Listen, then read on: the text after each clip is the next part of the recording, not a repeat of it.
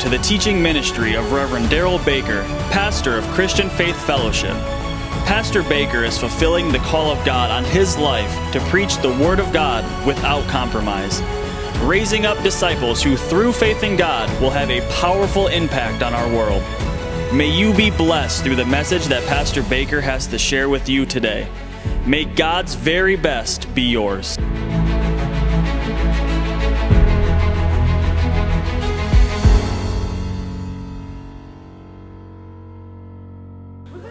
To Hosea 6. I want to touch on a verse just real briefly here as we get back into our series tonight about God speaking through Jesus, saying clearly through Jesus, My sheep hear my voice. And we've already talked about this multiple times as to the phrase referring to my sheep there. The word sheep means those under the care of the Savior. They're actually under His care. They're letting Him lead them, guide them. He goes on to say, and this is in, uh, of course, John uh, chapter 10, verse 17. He goes on to say there, in relationship to that very verse, he goes on to tell us very clearly, actually, uh, verse 27, I believe, 10 27. He goes on to say in that verse that those who follow Him, He says He knows them. He knows them. That means He has intimate relationship with them, and He said they follow Him. So you and I have the privilege of being able to walk that out as a child of God. Aren't you glad? And so we have the ability to hear His voice. Say, I have the ability to hear His voice. Now, God has no problem speaking to us. God has no pro- the the problem in us walking in light of what God has for us ain't on the sending end, it's on the receiving end. God wants to get in touch with us. God wants us to hear from him. But I want to go back to Hosea 6 for just a minute to remind you the motive of everything we do in our relationship with God. I should not want to hear God's voice just so that I can think that, that I could walk in a type of success for my life. You will be a, successful without a doubt. But the heart of the motive behind what we do as a believer is critical. I felt this was significant to remind you about this. In the book of Matthew, chapter 11, Jesus said, Go learn what this means. And he refers to Hosea 6 6. You come here to Hosea 6 6. So obviously, if Jesus said, Go learn what this means, I mean, think we ought to learn what it means? So he quoted Hosea 6 6. So you come over here to Hosea 6 6, and God, through the prophet Hosea, said, I desire. Don't you think we ought to know what, what uh, relating to what God desires, what that desire is? I desire mercy and not sacrifice, and the knowledge of God more than burnt offerings. Amen. Now, if you think about this in relationship to the Old Testament, why did they have to provide different types of burnt offerings, sacrificial offerings? It was because of sin. God had no choice under the Old Testament in trying to help them to be in a position for him to walk with them and, and to be able to help them, he had to have them op- offer up these different types of sacrifices. Thank you, Jesus, that he has fulfilled the Old Testament and he has accomplished what was needed by those sacrifices that were originally in the Old Testament, he fulfilled in a sacrificial act of himself. So understand this verse. I desire mercy and not sacrifice. So I've taught you this before, but the word mercy there, if you look it up, actually is a little blind to us in the English saying mercy. He desires our loyalty, our steadfast and devoted love. He does not desire us doing things as a sacrifice. So to be able to develop the ability to follow the voice of God is not us sacrificing anything. You listening? When we, when we do anything as it relates to God as a type of sacrifice, you think of people today that don't come to church. You know why? Because to them it's a sacrifice. To them, it would be a sacrifice of their time, a sacrifice of having to deal with, uh, excuse me, not being able to do other things they might want to do. Well, I got to sacrifice that to go to church, and they don't want to do that. So, a lot of people, even in relationship to giving, they won't give as directed by God. Why? Because they don't want to give up the things that they want to honor God and do what God asked them to do. Little did they know that if they would have made that the priority out of love, God would take care of all those other things. So, it's not like God's trying to take stuff away from you, God's trying to help you. This verse is all it's an absolute critical verse for all of what we do as a New Testament believer. And that's why Jesus said, Go learn what this means. Because God is saying to me and you, if we don't have a steadfast love for God in what we're doing, then what we start walking out in Christianity, we start looking as a sacrifice. Well, I got to give this up. Well, I got to give that up. Well, God doesn't want me to do that anymore. God doesn't want me to do this anymore. Uh, you know, think about it in relationship to somebody you really love or care in the natural. If you really love somebody and care about them, you like spending time with them. And therefore, you will give up doing other things just to get to be with them. And to you, that's not a sacrifice, that's a joy because I get to spend time with them. Now, this just relates back to what, you know, the whole context of why God created man. Why did God create us? He wants our fellowship. Why does He want your fellowship? I'm going to tell you why He wants your fellowship. Because He's love, and Him, in relationship to the aspect of Him as love, cannot be experienced by somebody who does not willingly want to love Him first. Just like in the natural.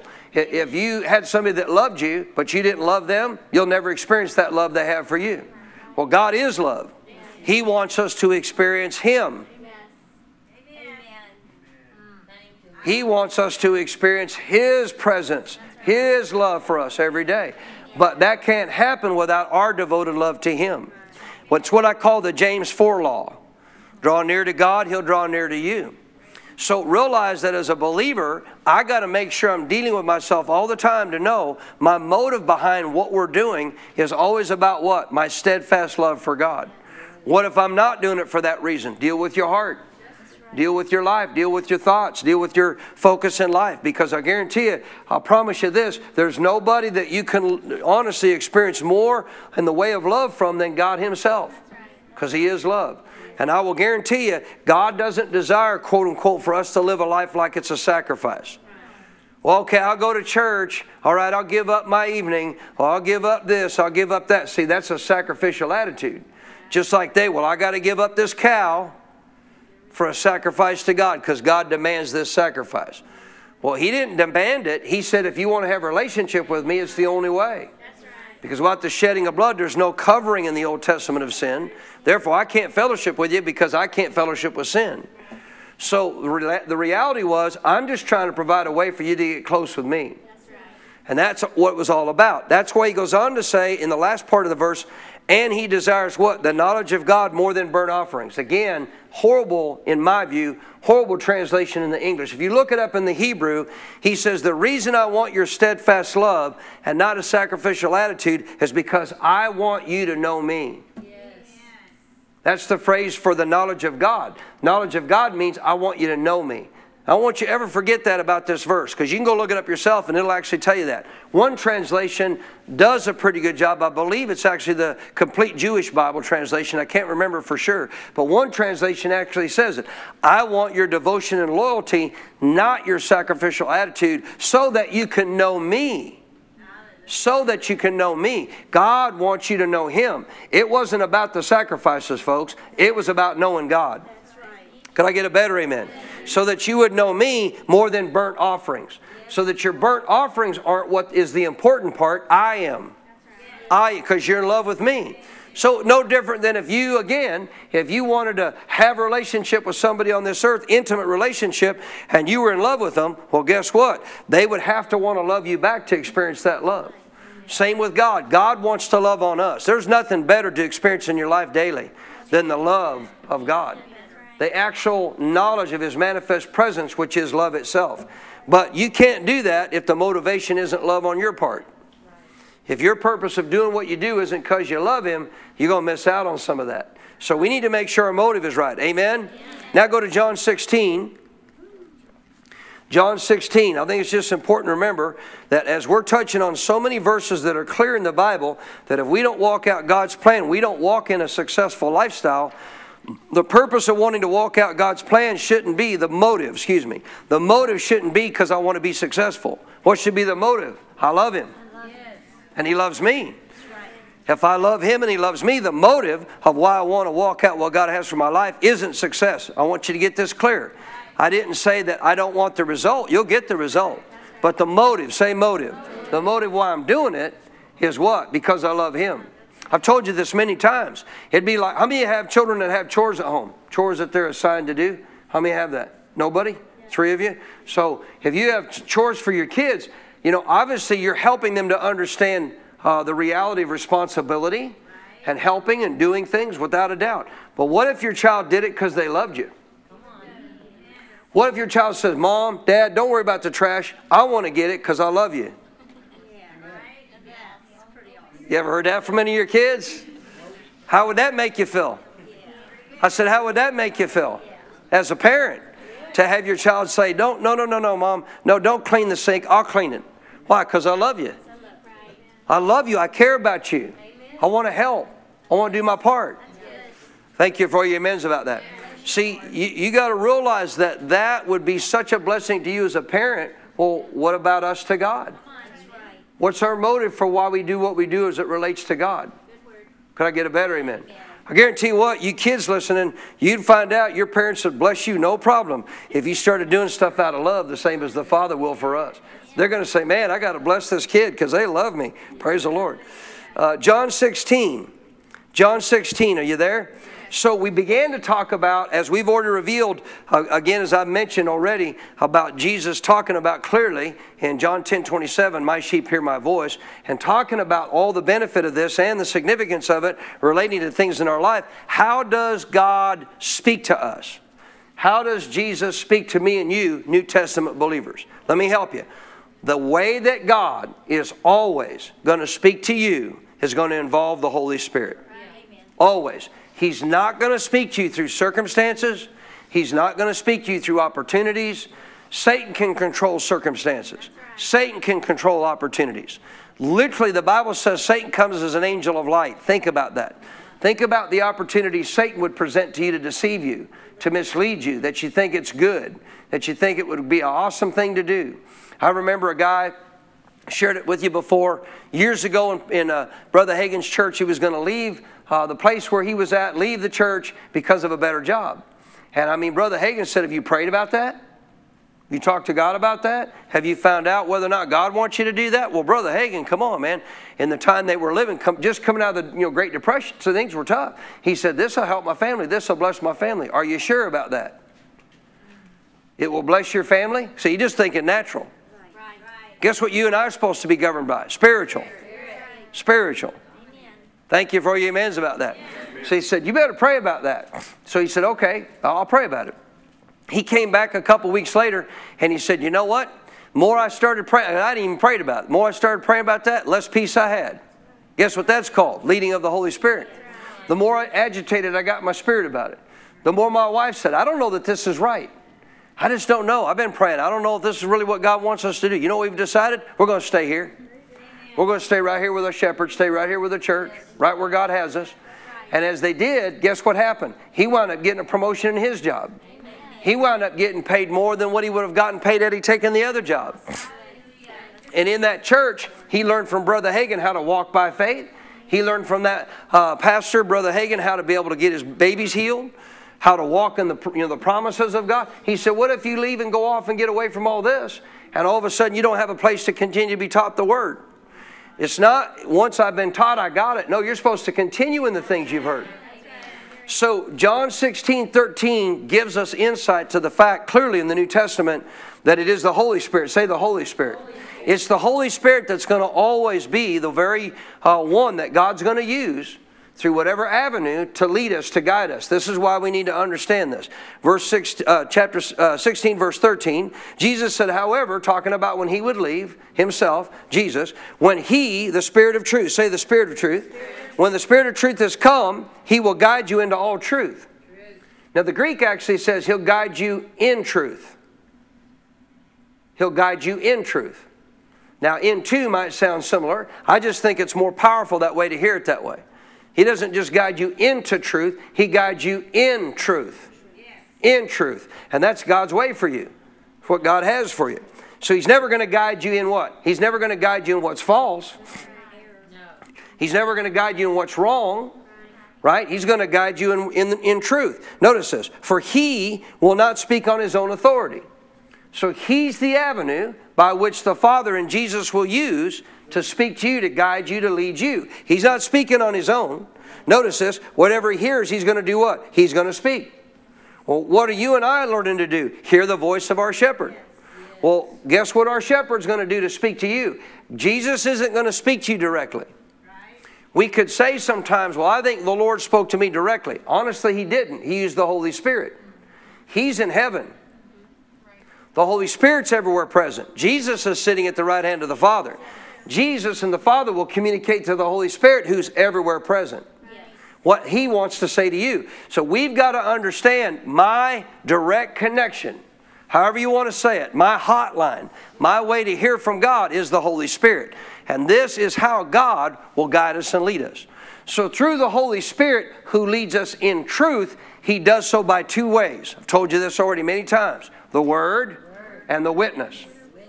An inward witness. Through the Word of God and through an inward witness. Now, even when He speaks to you through the Word of God, He's going to do so through your spirit by an inward witness. But in things relating to our life, of which the Bible's not black and white about, I didn't have a verse telling Kathy and me when we bought this home, go to this block, look at this number of this house, and this one's yours. I want you to get it. No, we didn't have that. We had to follow an inward witness in our heart. Now, the Bible's clear. You shouldn't clearly put yourself in a position that you can't be one who honors your word. When you sign a contract, you're giving your word to pay those, those the mortgage payment, the bills, whatever. You're giving your word to provide the money of what you obviously committed to, to purchase or to buy. Uh, I'm not going to sign my name to something that's beyond what I know I'm capable of, pay, of paying for. That would be dishonoring the word of God. I'd be going beyond my word. Are you still here? Swear to your own hurt and change not. Let me throw a little nugget out here. Can I do that? Let me throw a little faith nugget out here. I've said it before, I'll keep saying it. I've just heard it again for the umpteenth time from Brother Hagin.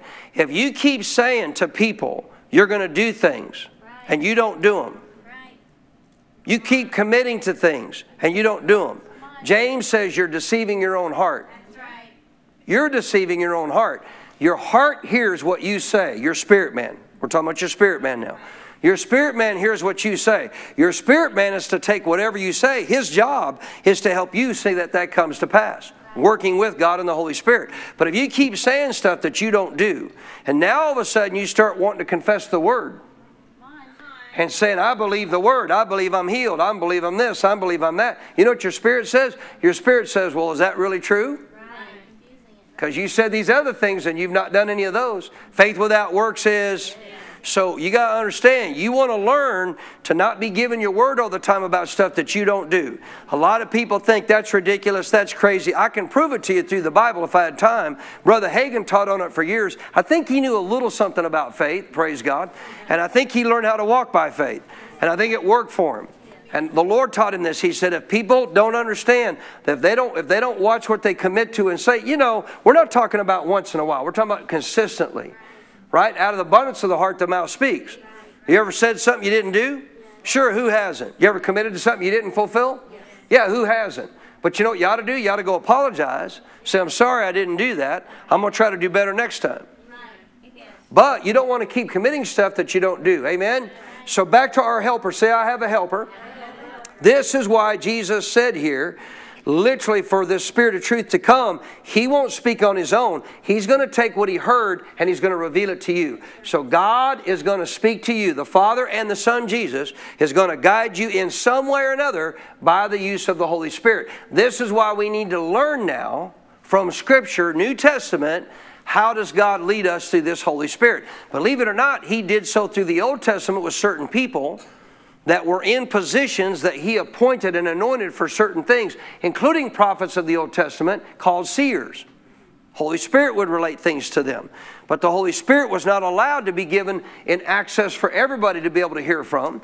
Now, obviously, the Holy Spirit wasn't living in them, but He was there with them to help them understand what God wanted them to know. But you and I got to realize that what a blessing it is for us to know now every believer has this Holy Spirit living in them. There is no reason why we cannot be led by God. Say, I have the helper, He'll lead me in truth. Well, if you walk in truth, what does truth do? It'll free you, it'll liberate you, it'll help you walk in all God has for you. Tr- walking in truth doesn't put you in bondage, it liberates. Go to Ephesians chapter 2. Well, what all does it liberate you from? How much time you got? It, it liberates you from lies and deceptions. See, in the sense like liberating, yeah, it would liberate you from bondage. If you got some kind of disease, sickness, bondage thing you can't seem to get free from, how many know God has the answer? How many know if you listen to the Holy Spirit and you let Him lead you, He'll show you how to get free from that? How many know He's already paid the price? If you'll let Him show you how, mm-hmm. come on, if you'll let Him lead you, He'll help you learn what to do. Can I get a better amen? But guess what else He'll free you from? Deception, lies. How about evil? How about Satan waiting out there to steal, kill, and destroy?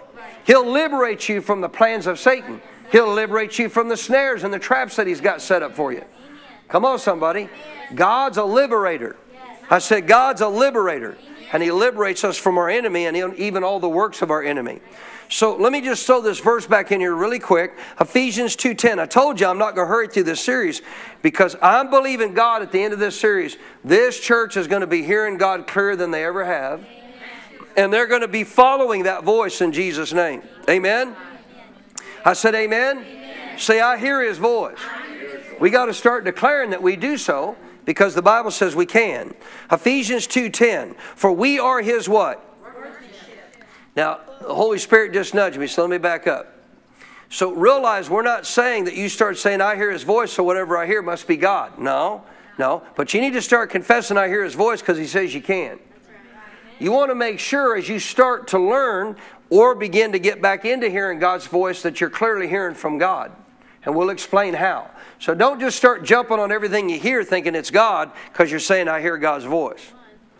Can I get a better amen? Ephesians 2:10 again, we are his workmanship created in Christ Jesus for what? What were you created for? Now, good works here actually refers to the plan of God for your life. It refers to the plan of God for your life. Good works has to do with the plan God had already established that he had for you to live out. So God is saying here, every person born again, because if you go back to the top of, of the second chapter here, it begins to talk about us, of course, being raised up with Christ, seated with Christ, that we've been made born, made alive, born again, children of God. And it's stating here in this verse, therefore we're his, we're his workmanship. We're now of him. Created in Christ Jesus. For what again? Tell me. So this is this is speaking to me and you. I have created for you a good plan. Already got it in place.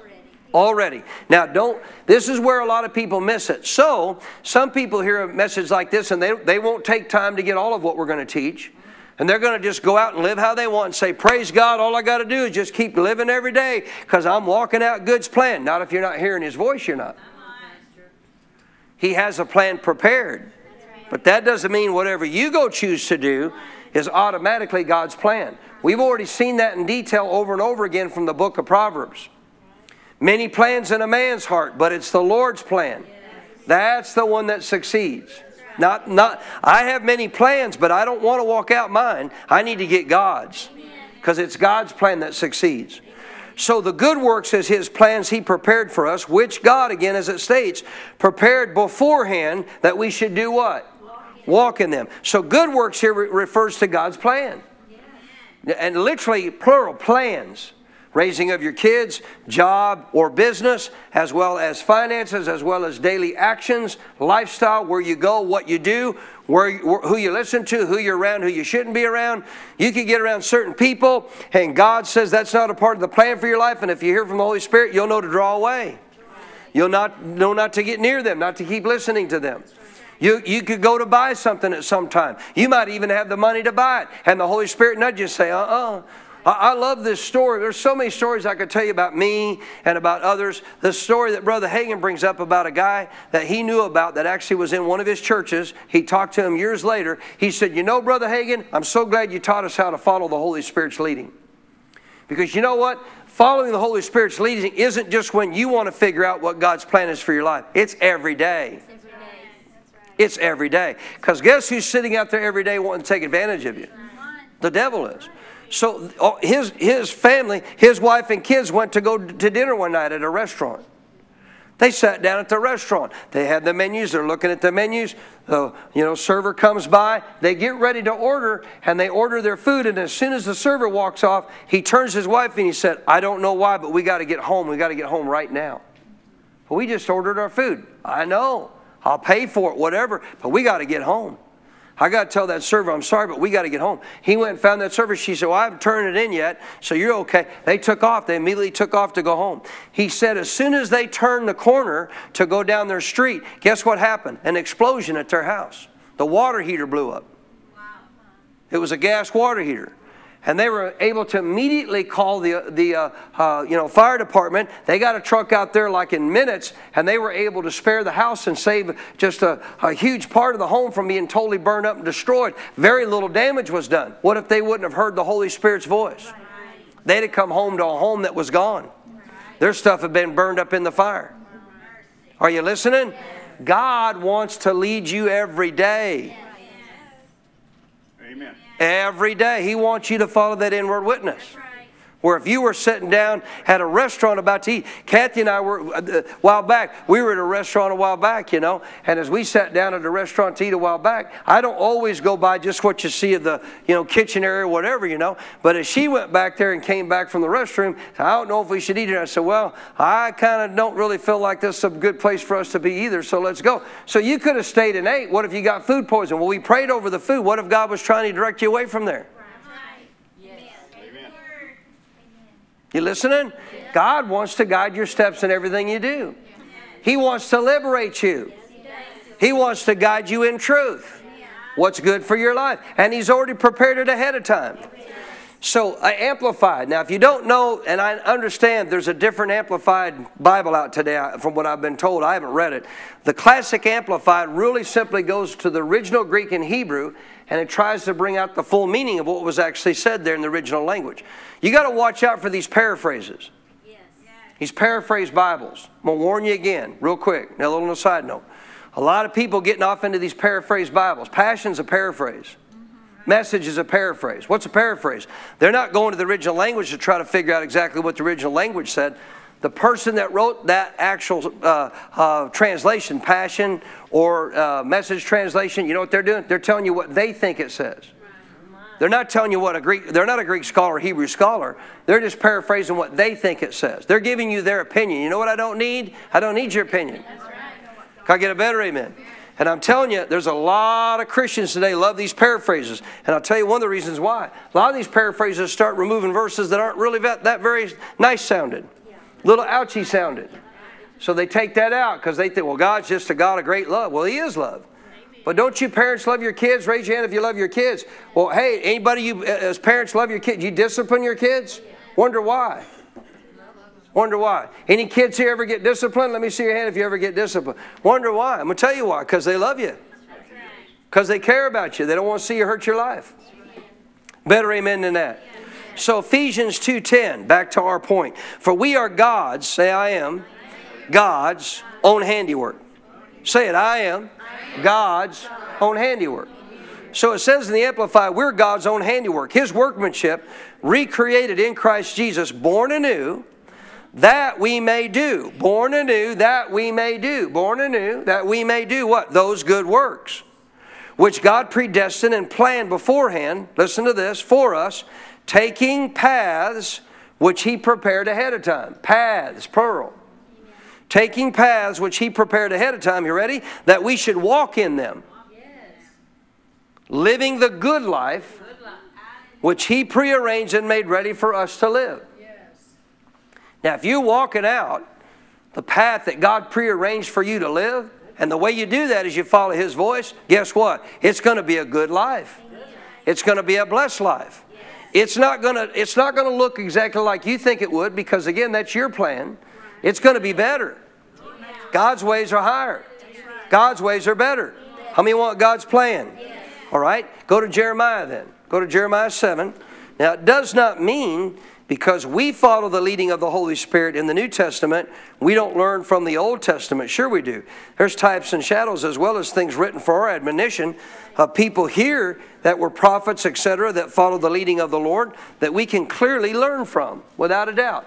Jeremiah was, um, I, I, you know, I, I feel for Jeremiah 40 years as a prophet. He was a prophet to, the, uh, to the, the children of Judah, the tribe of Judah, and they were a rebellious bunch. They would not listen to him. They would not do anything God told him to tell them. The, the whole time, man, I mean, they were just constantly rebelling against God, wouldn't do what God asked them to do. And here's Jeremiah for 40 years having to speak over and over and over again things that they did not want to hear. For everybody thinks it's great to be a prophet, ask our pastor. Because sometimes you got to say stuff people don't want to hear. If you think it's fun to be a pastor, ask your pastor. Because sometimes you got to say stuff people don't want to hear. But we should want to. Jeremiah 7. So here in Jeremiah 7, God speaking here in relationship to the prophet Jeremiah to the children of Judah said in verse 22 For I did not speak to your fathers. This is God speaking through Jeremiah the prophet to the tribe of Judah. I did not speak to your fathers, the children of Israel came through the wilderness and all that stuff, or command them in the day that I brought them out of the land of Egypt concerning burnt, offers, burnt offerings or sacrifices. Once again, that wasn't his focus. He wanted fellowship. I said he wanted fellowship. But this is what I commanded them, saying, Do what? Obey my voice. Notice this. And I will be what? Your God, and you shall be what? My people. So, what was the purpose again? What was the reason of why he was asking to do what they did? So that I can be your God and you can be my people. We can have fellowship. We can be a family. Come on. I can be your father. You can be my children. I can help you. I can walk you through this life. Are you still here? So he's saying here in verse 22 a purpose of what I had for your fathers, though the generation before them here, was not about all these burnt offerings. That was so that I could have them to be my people and I could be their God. All they had to do was simply listen to my what? Voice. voice. All they had to do was obey my what? Voice. voice. If they would have obeyed my voice, guess how much better their life would have been? The first generation wouldn't have missed out on the pre planned uh, uh, purpose of God for their life. They did. They didn't get to go into the promised land. You know why? They would not listen to his voice. Jesus said, My sheep hear my voice. So we can learn from this because God was speaking to them. God was telling them a plan. He was telling what He had for them. But He's saying that uh, uh, generation before you, your fathers before you, they wouldn't listen to me. They, they wouldn't do what I asked. It wasn't about the sacrifices. It was about them having a relationship with me. So I could walk with them. They could walk with me. That's what it was all about. You listening? That's what he's telling them. Can you see that? So he said to them, again, I told them, Obey my voice, and I'll be your God, and you shall be my people. Watch, and walk in all the ways that I have commanded you, that it may be what? Come on, underline it. That it may be what? Well with you. So he's saying you've got two plans talking about relating back to what he told Israel. Your plan and mine. You want things to go well with you? Walk in my plan. Walk in my plan. Remember what he said in Deuteronomy? I set before you blessing and cursing, life and death. And he even told them what to choose. Choose life. But you know what they choose? You know what? They, excuse me. You know what they chose? They chose death. They chose cursing. Why? Because they simply didn't want to listen to God's voice and do what He said. Now, again, this all He's telling them, the whole purpose of doing that was so that I could walk with them and things would go well with them. Doesn't that sound like Ephesians 2.10? Doesn't that sound like a pre-planned, a pre-planned good plan for our life? Sounds like it to me. Doesn't, doesn't that sound like living the good life that He prearranged and made ready for them? It sounds that way to me. Verse 24, yet they did not obey, underline this please, or incline their ear. There's a key, there's a nugget. Why did they not obey? They didn't incline their ear. They really didn't want to hear what God had to say. They really didn't. Now, I'll explain this in a minute. I'm going to come back to this verse. They did not obey or incline their ear, but they followed what? What did they follow? The counsels and the dictates of what? Their evil hearts. Why did he call them evil hearts? They weren't born again. What did they have? Fallen nature. What were their hearts? Evil. Why? They weren't born again. Is your heart evil? No. Your heart, you've been born again. Your spirit's been born again. Your spirit's not evil. If it was evil, Holy Spirit couldn't live in you. I like a better amen than that. He, he was referring to them having evil hearts because they weren't born again. Don't take that as a mean statement. He's just saying the truth. Notice they did not obey or incline their ear, but they what did they do? What did they do? They followed the counsels, the counsels and the dictates of their own hearts, and they went backward, not forward. You walk out your plan, ladies and gentlemen, you are going backward. You are not going forward with God. You're not going up into the higher things of God. You're going. You know what? This is this is so important to understand as a New Testament believer because a New Testament believer, God has given us a new covenant with better promises, an even higher life to live. These people couldn't do what Jesus did. You can. They couldn't heal. They couldn't deliver. They couldn't cast out demons. You can. But when you choose to not walk out God's plan, you are walking backwards. You're like that lady in the video, backing up, backing up, backing up. But that ain't good. I said that ain't good. God don't want you backing up. What are you backing up into? The flesh. The flesh. When you're moving forward, what are you doing? You're going higher spiritually. You're, you're becoming more spiritually dominated. But when you are not going forward in the relationship to following the voice of God, guess what you're going to wind up doing? Going backward. Tell your neighbor, I need to stop backing up.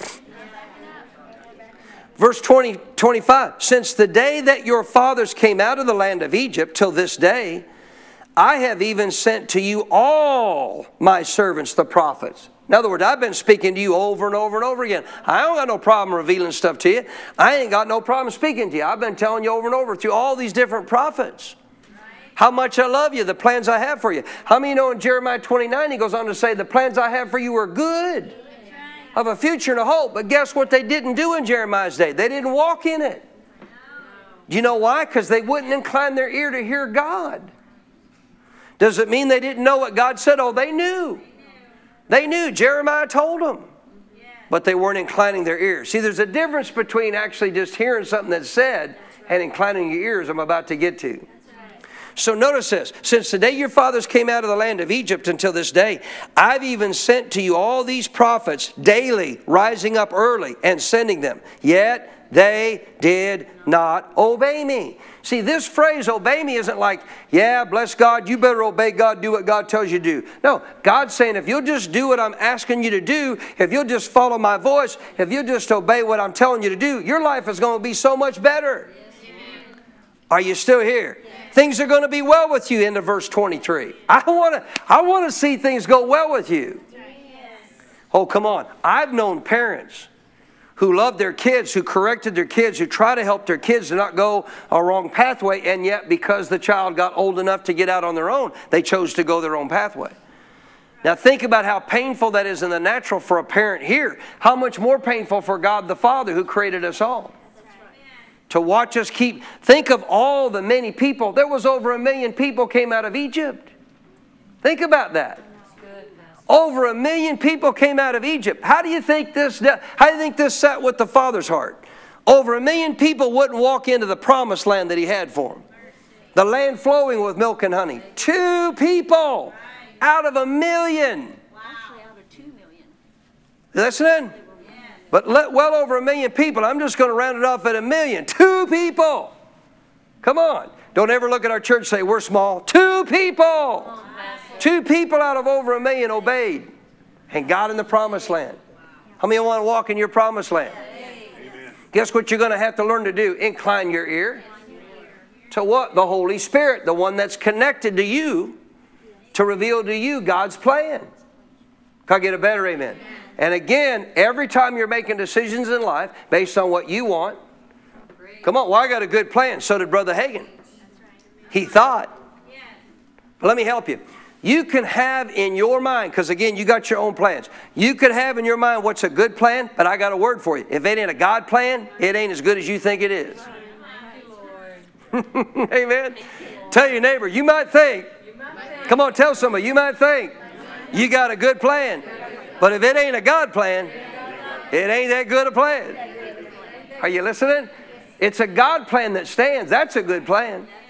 Oh, I've had many plans, even in ministry, I thought was a good plan, and it wasn't a God plan, and it didn't stand. Anybody remember the two years I, I tried to do a youth youth uh, uh, youth event, right?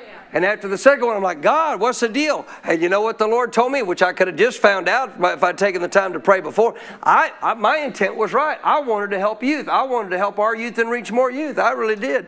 But you know what God told me? I didn't tell you to do that. Well, you would think God would bless it because you're reaching youth. No, ain't my plan. If it ain't my plan, I can't bless it. Even though you think it might be good.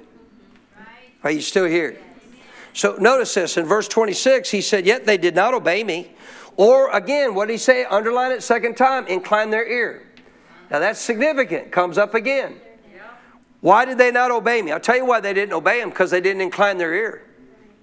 They did not incline their ear. Did they know what he had said? Yes. But that's not inclining your ear. Notice, but notice they, they stiffened their neck. They were stiff necked people, meaning what? Rebellious. They want to do their own thing. They did worse than their fathers. Therefore, you shall speak all these words to them, Jeremiah, but they will not obey you. Can you imagine that? I mean, I know that feeling to some degree because I know things God's told me about people that I've told them to try to help them. They won't do it, they won't receive it, they won't acknowledge it, they won't accept it. And what breaks my heart is I have to know, black and white, that what you're about to do is going to hurt your life by choosing not to honor what God's Word says and what God has shared with me to share with you about that.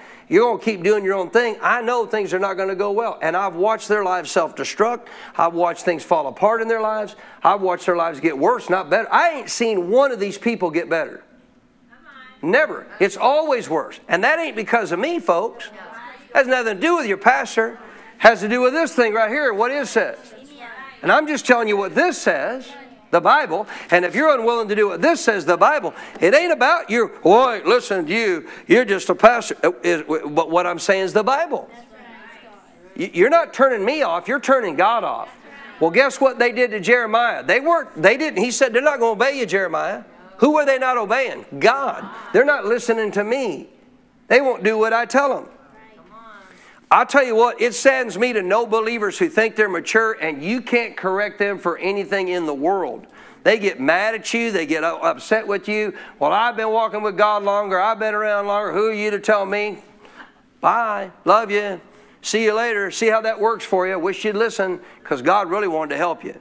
It ain't about me, it's about what God wanted to help you with. Amen. Thank you for your amens about that.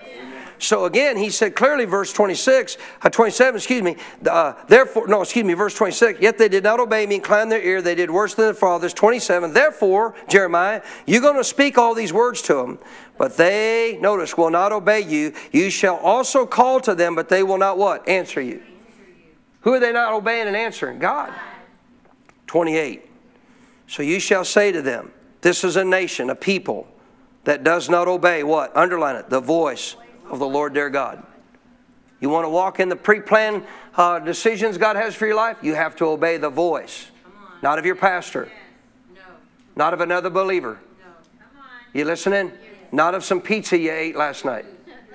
You got to obey the voice of the Lord your God. You have to learn how, through the connector, the Holy Spirit, how to hear His voice, and then you got the choice of whether you do it or not. Are you listening? If you incline your ear, you'll do it. Therefore, you shall speak all these words to them, but they will not obey you. You shall call to them, but they will not answer you. So, verse 28, you shall say to them, This is a nation does not obey the voice of the Lord their God. Notice this, nor receive what? What's one of the ways you know you're hearing from God? Because you're going to get some correction in the midst of those instructions. It's not going to be all just lovey dovey, you're wonderful, you're doing great. And it's not like beat you over the head and you're nobody. No, God doesn't do that. No, God doesn't do that. I say, God doesn't do that. But because He loves you, He's going to say, listen, darling, you keep going down that pathway. Now, now, son, if you keep making this, you keep saying that thing your pastor's told you, you've heard it in messages over and over and over again. You keep speaking that over your life, you keep declaring that over your life. Guess what? I can't help you.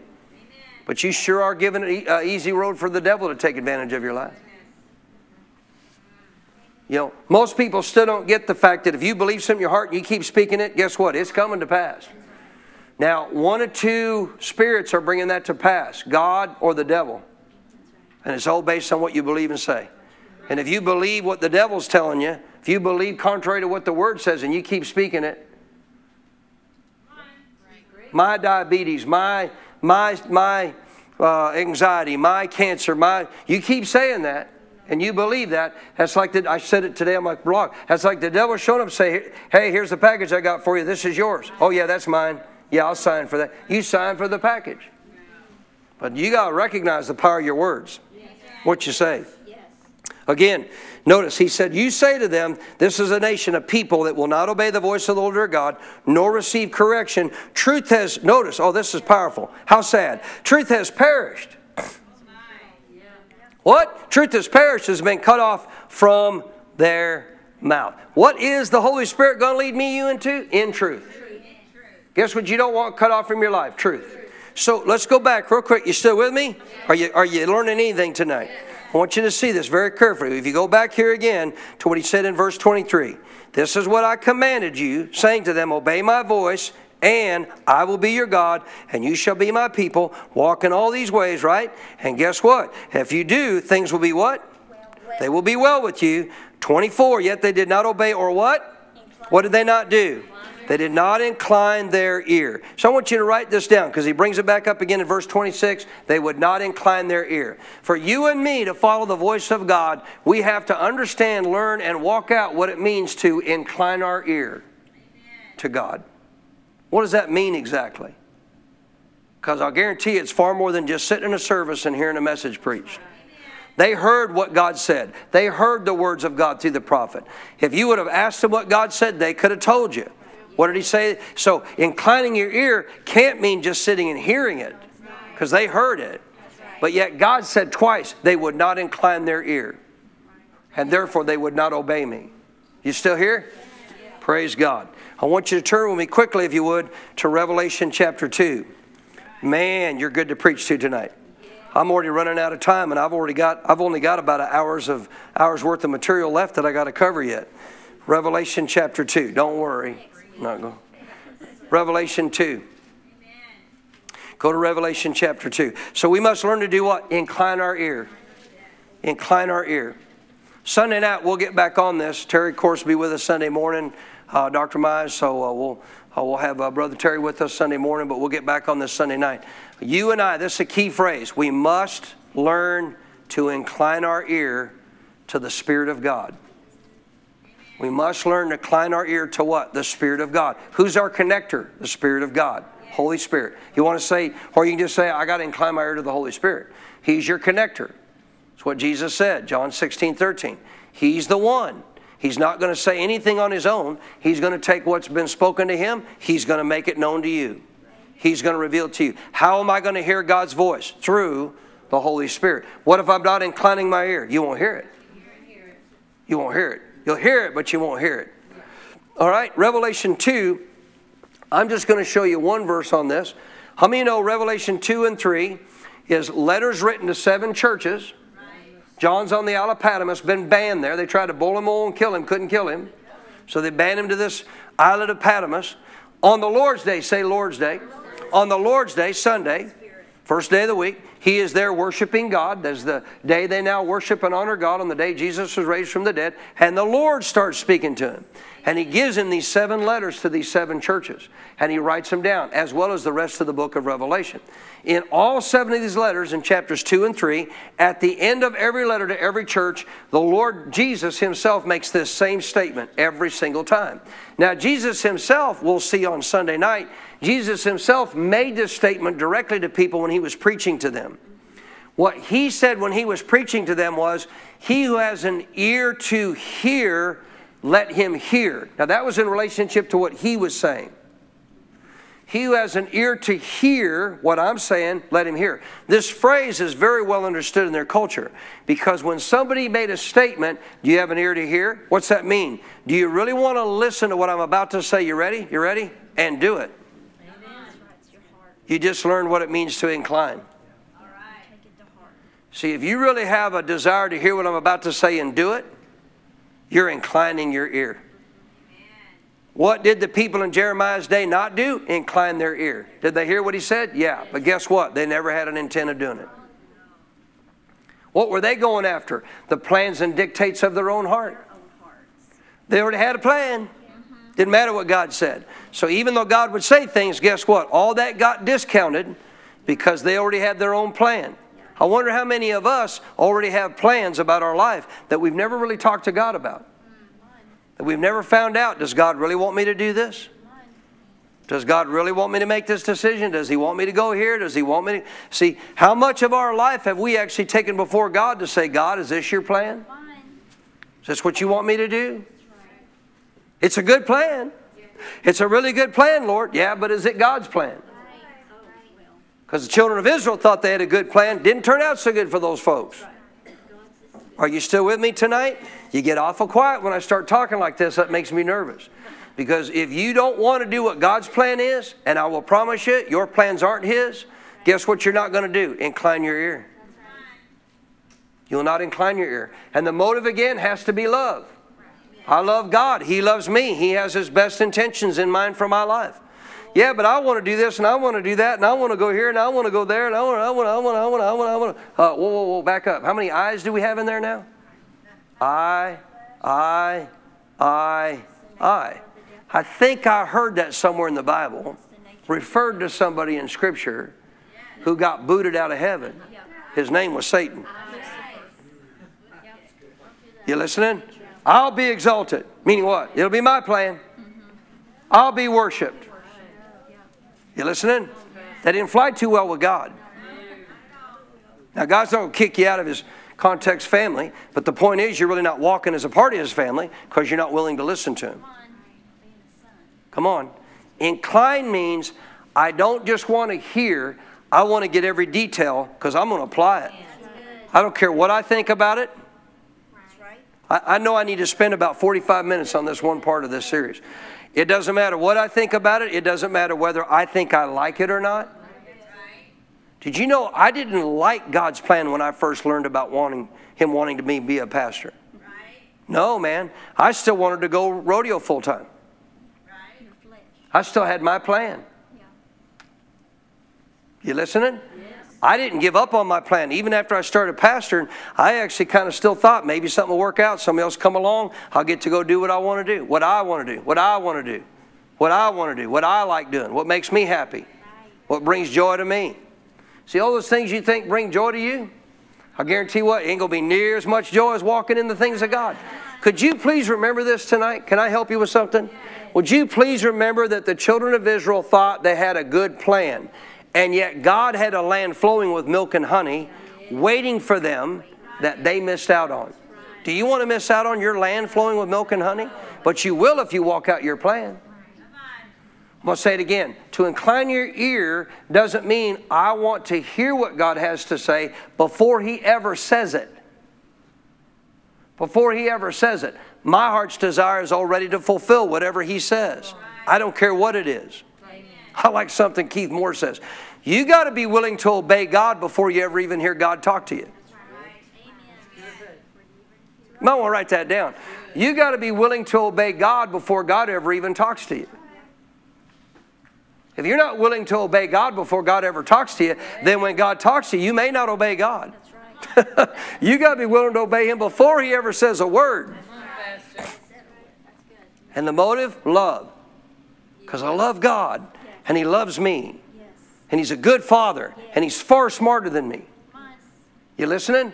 Don't think for a moment, please, can I remind this church? Don't think for a moment you not getting to carry out your plan means you're going to miss out on anything. Would you quit taking the attitude, I'm going to miss out? You know what that's back to? Hosea 6. You thinking you're making a sacrifice. You are if you think that. Well, I'm going to miss out. Wow, I'm missing out on riding bulls. I'm missing out on all those buckles I could have won. I'm missing out on the possibility of being able to be a full time bull rider, go to the national finals. I'm missing out on. No, man, you ain't missing out on nothing. You listening? I'll tell you what I did miss out on more doctor's bills, more broken bones, more concussions came along with it. Are you still here? Help me out, preach. Come on. Are you still here? You ain't missing out on nothing if you're walking in God's plan. You're not missing out on nothing. You're walking in the best kind of life you could walk in. And if you think, yeah, but I wanted to go see this and do this and have this and live there, you're coming back here to rule and reign for a thousand years, darling. What do you want to see? What do you want to do? If you lived out a full life in relationship to what the Bible says, let's say you live 100 years, that's only a tenth of what you're going to walk out when you come back for a thousand. And you're not going to just get to do it with a bunch of quote unquote rebellious brat believers. You're going to get to do it with a bunch of submitted, on fire, in love with God people who are walking with Jesus and Jesus Himself. Are you kidding me? What are you missing out on? Nothing. I believe with all my heart. I actually ran this across Brother Sutton while he was still alive. He agreed. I believe with all my heart the thousand year millennial reign is twofold. One, Satan's going to be bound for a thousand years. You thought Satan, you thought you were going to rule here, didn't you? You thought you were going to be the one worshiped, didn't you? You thought you were the one that had the upper hand on man, didn't you? You thought you did, but guess what you found out for a thousand years? No, you don't. Number two, God's going to say, I created this earth for you. I created this for you, for my kids, for you to enjoy this planet. You're going to get a thousand years to enjoy. Guess what you don't need for a thousand years to go wherever you want? You don't need a car. Don't need any gas. I can prove it to you. You can just think of somewhere and show up. You're in the spirit realm.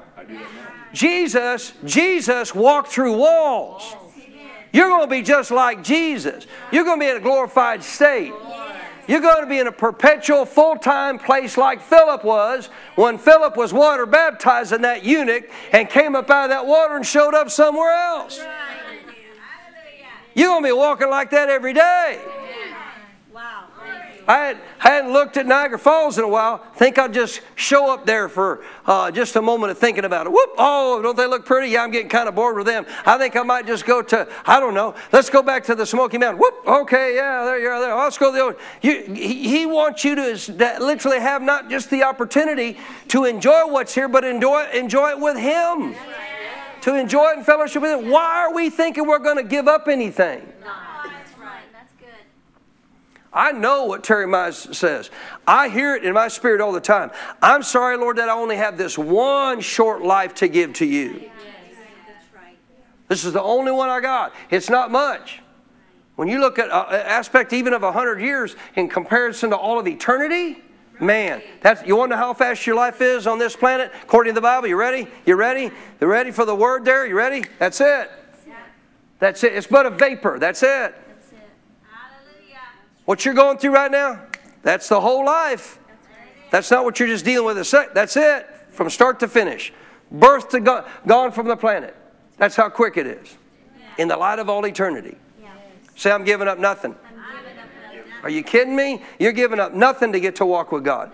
So I got to get to this verse. Revelation 2. So in Revelation 2 and 3, in all seven of these letters, at the conclusion of every letter, he uses the same statement, but then he actually addresses a promise associated with it.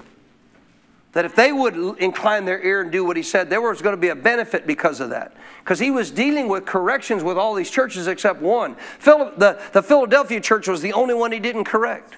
All the rest of them had corrections given to them. What's a part of hearing God's voice? Receiving correction. Receiving correction, getting stuff fixed. Can I get a better amen? It, it frustrates me today to see people that don't understand the deeds of the Nicolaitans. Part of the deeds of the Nicolaitans, which, by the way, he didn't hate the Nicolaitans, he had the deeds. He, Jesus said, I hate the deeds of the Nicolaitans. What are the deeds of the Nicolaitans? One of the primary deeds of the Nicolaitans, followers of Nicholas, is they literally took what was pagan practices and they mixed them with godly practices. You listening? There's churches now doing acts of witchcraft on their stage, and they're doing it in the name of Jesus. Can I help you? That's the deeds of the Nicolaitans. You're mixing pagan practices with actually what is considered holy in the sight of God. We don't want to be doing that. Nobody being led by God's doing that, I can tell you that. Uh, Revelation 2, now I got to get to this verse. Now you stop challenging me so much, and I'll get to this verse. And I'll pray over you, I'll get you out of here. You ready? Notice what Jesus said at the end of this letter to the church at Ephesus He who has an ear, let him hear what? Tell me out loud, please.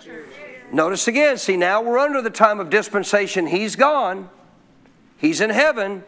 The helpers come. How are we going to hear from Him? The Holy Spirit. He who has an ear to hear, do what? Let him hear what the Spirit says to who? To who? Out loud, please. Not to sinners, because they don't have the Holy Spirit. To me and you. To the body of Christ.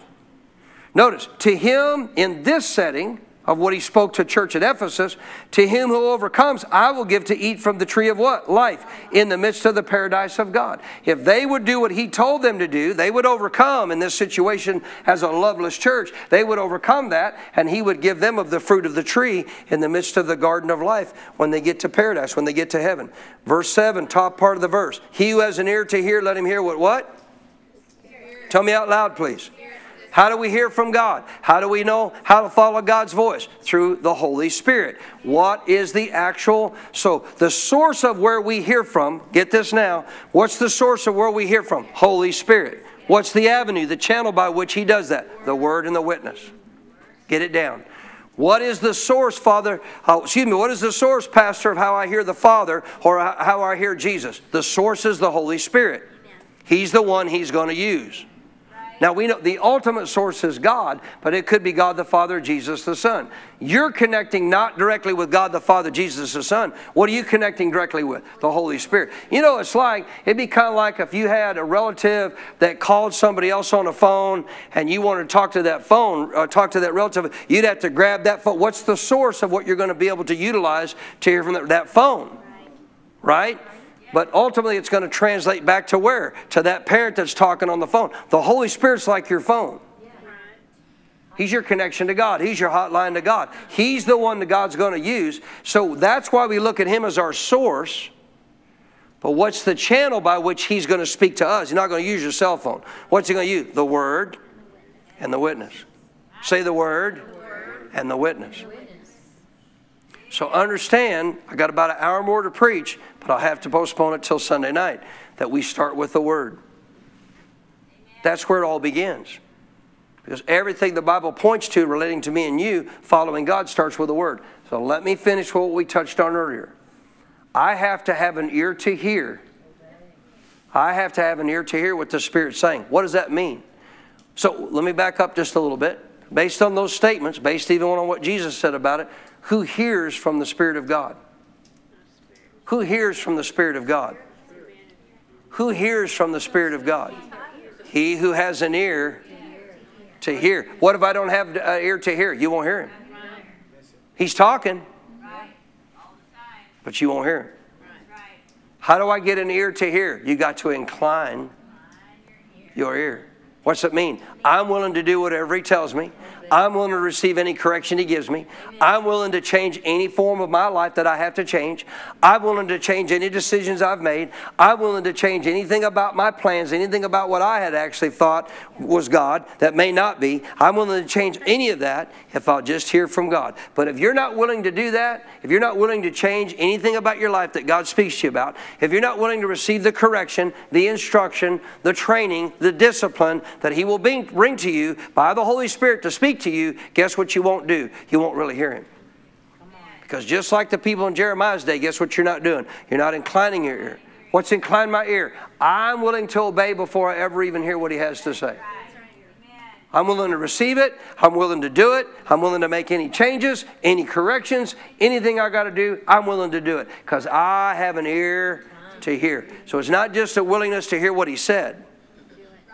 You know, that'd be like me working for Don. I say, uh, say if I'm a, I'm a new employee for Don, I go to work at Don's shop, and therefore I've never done cabinet work before, woodwork before, so I'm willing to hear what Don has to say to learn. But as Don starts speaking to me, I think, well, I could do that a different way. then you know what? I'm not really willing to incline my ear right. to what he had to say because right. I'm not willing to do what he told me to do. I want to do it my own way. Anybody know any employees like this? I've had people say, Well, I got a better idea. You might even in the natural have a better idea, but you're not the owner. They are. You are the employee, they're the employer. And uh, if they're willing to hear you, great. But guess what? If they're saying, This is the way I want you to do it, then guess what you do? You do it the way they said. Now apply that to God. Let me help you. God's not going to change his way of doing stuff for you. You know why? His way's better. his way's higher. Do your way. What are you doing again? Why do people back up all the time? I'll tell you why. Because they really don't want to do what God has to say. Are you willing? Are you willing to change anything? Are you willing to correct what your plans were? Are you really are you really willing to change what your future may be? Of how you're going to live out the rest of your life, what you're going to do? Are you willing to let God interrupt you so you can witness to somebody? Are you willing to pray for people? Are you willing to go out and share the gospel? Why are we not doing it? He's already given us commission to do that. See, it all comes back to the Word. And if you don't start doing the basics of what the Word says, let me, tell, let me tell you, you're going to have a real hard time following the inward witness beyond the Word as it relates to certain decisions because you're not even obeying the basics of the Word. That's where it starts. That's where it starts. Can I get a better amen? Did I help you at all tonight? I got to quit. Stand to your feet.